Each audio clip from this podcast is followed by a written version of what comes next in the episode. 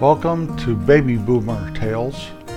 You can find us at babyboomertales.com. Once you've arrived, there are links to where you can hear our podcast on many different venues, also some other stuff for your surfing enjoyment. It's nice to have you here with me today. My name is Jim.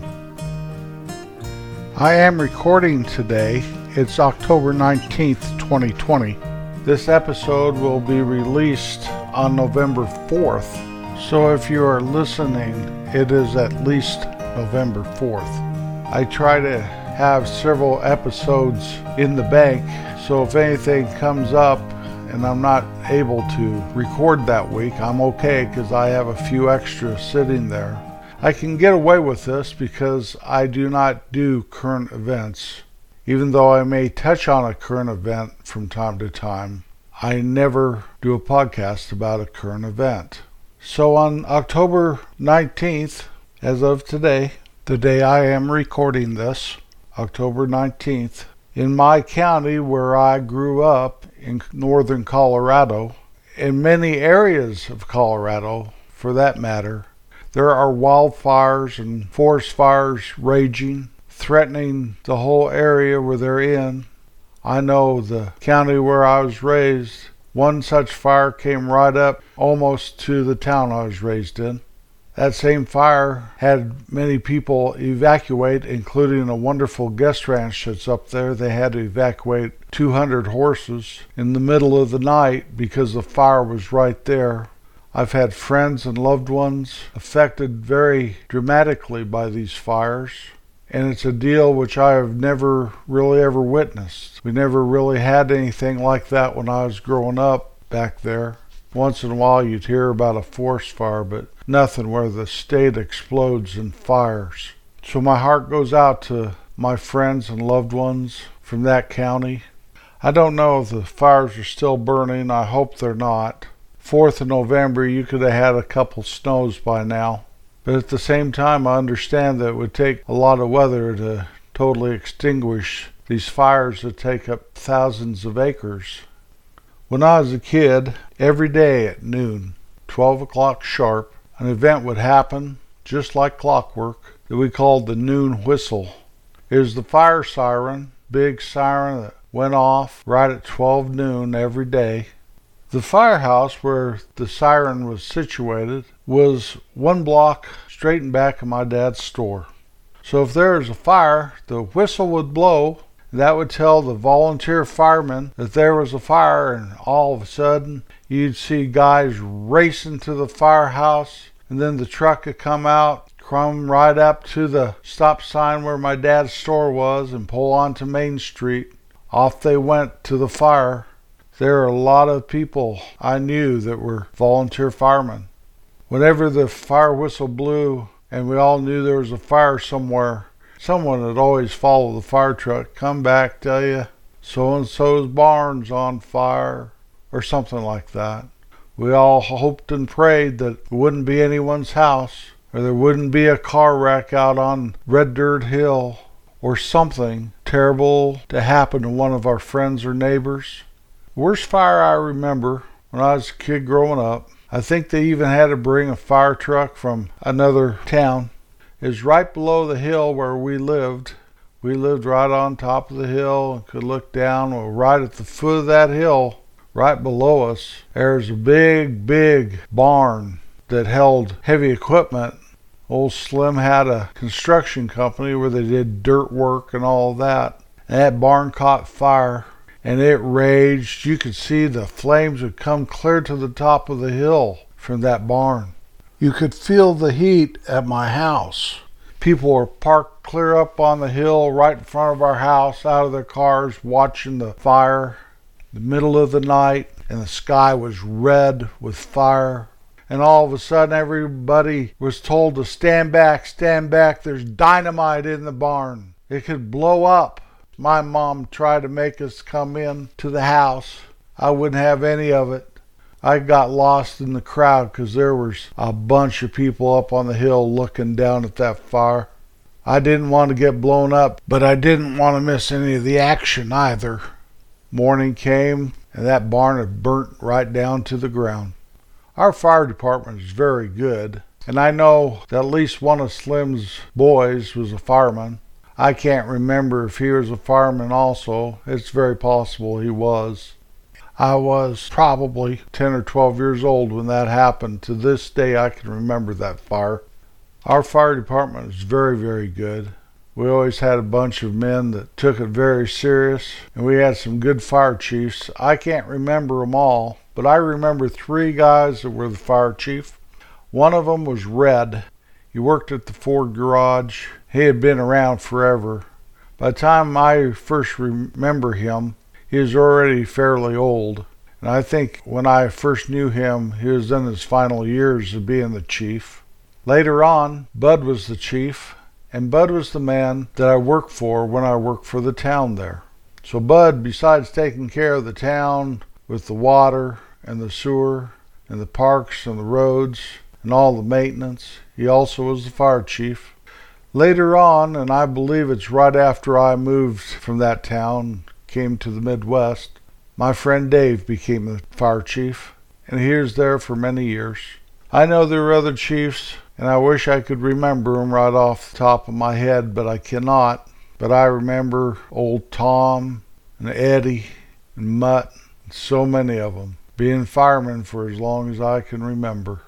If you ever want to know who the firemen were, all you had to do was go to Turkey Bingo. It's usually sometime in October and it was a fundraiser for the fire department to be able to buy fireworks. So they put on the fireworks display at the 4th of July every year.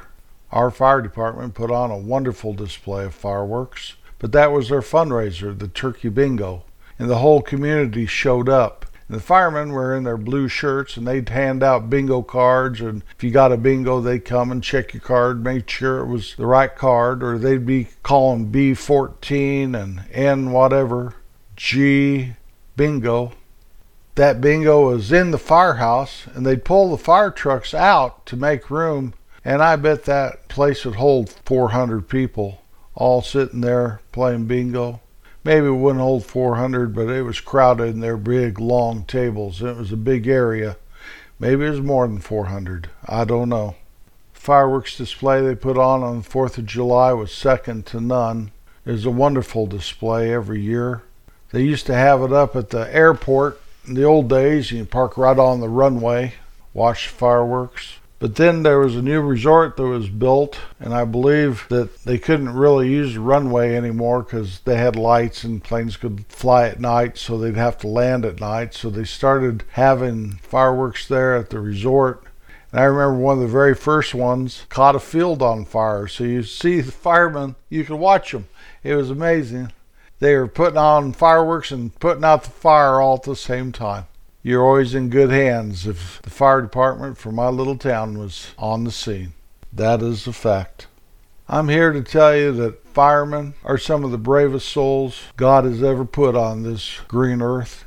Look at the firemen New York City on 9 11, how they rushed headlong into the fire, into those buildings to help save and rescue people, not even thinking of their own safety, and many of them perished. I have a cousin that was a fireman for years and years.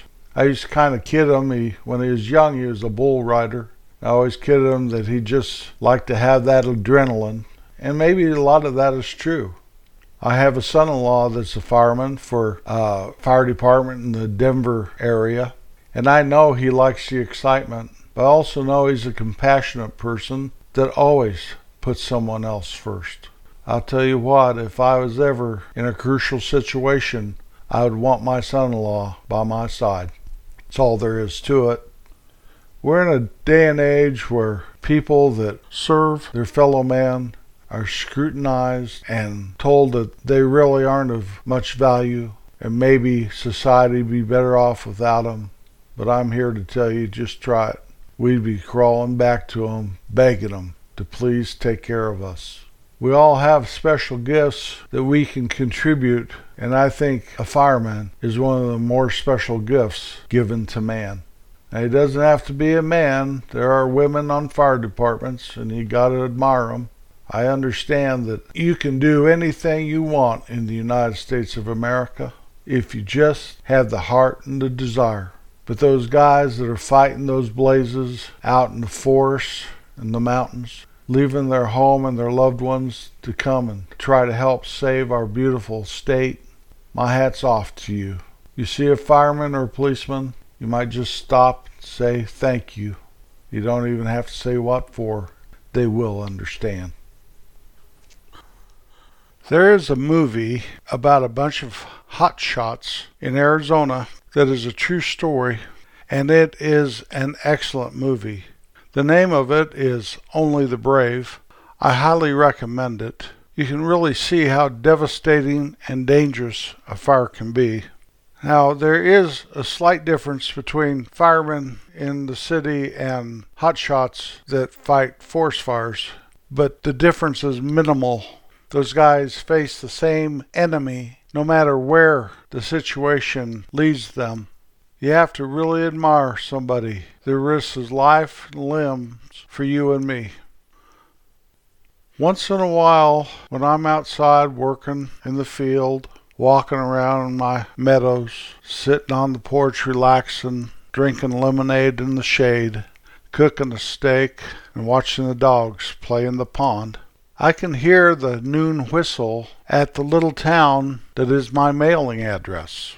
We are about three and a half miles as the crow flies to town, and the conditions have to be just right, but that siren will blow and it'll bring me back. Back to a time when I was a kid riding my bike, and the noon whistle blows, and all the dogs in town start howling, and everybody looks at their watch to make sure that it's not a fire that it's only high noon. And you know, Joe is over at the fire department blowing that whistle, probably after she cleaned the jail cells there in Firehouse. Everything is dependable, everything is on time. All is well in my little town. We've got our town marshal on duty and our fire department ready to go at a moment's notice. Mankind can do so many good things in life. It's really a blessing to be part of that. I know we see stuff on the news and read it on the internet about how bad things are, and I'm not minimizing that at all. All I'm saying is look for the good. Look for the good. It's everywhere you go. Sometimes you have to dig a little, sometimes you just need some help, but it is there and there's good people in every walk of life. They no longer have that noon whistle back in the little town that stole my heart. Also, the firemen carry pagers anymore, so you never know when there's a big fire out there somewhere. Have someone follow the trucks, report back to town what's going on. Things like the noon whistle, the burner down at the sawmill, Old Ricky cooking the daily special, maybe dropping a cigar ash in the food. Francis walking down the street in his cowboy hat going to the drugstore. Slim riding down Main Street ever so slow in his Model T. Whatever your little hometown had to offer, keep it in your heart. It'll never go away. Thank you for being with me today. I do appreciate you coming, spending 15 minutes or so with me every week. When I started this podcast almost two years ago now, I wondered if anybody ever listened to it. All I'm doing is throwing my life experiences out there. None of them are real exciting, but that's okay. I think that's the way it should be. I just hope that you can relate. Maybe it helps take you back there something familiar. Step by step, day by day, year by year. You go from being a 12 year old kid to a 70 year old man that has grandchildren and love and heartaches and tears and smiles along the way. It's a good life, no matter how hard it may be at times. Please always look on the sunny side. Half of the journey is our attitude while we take it. I hope you're having a good trip. I'll be back next Wednesday. Always be kind. Peace out.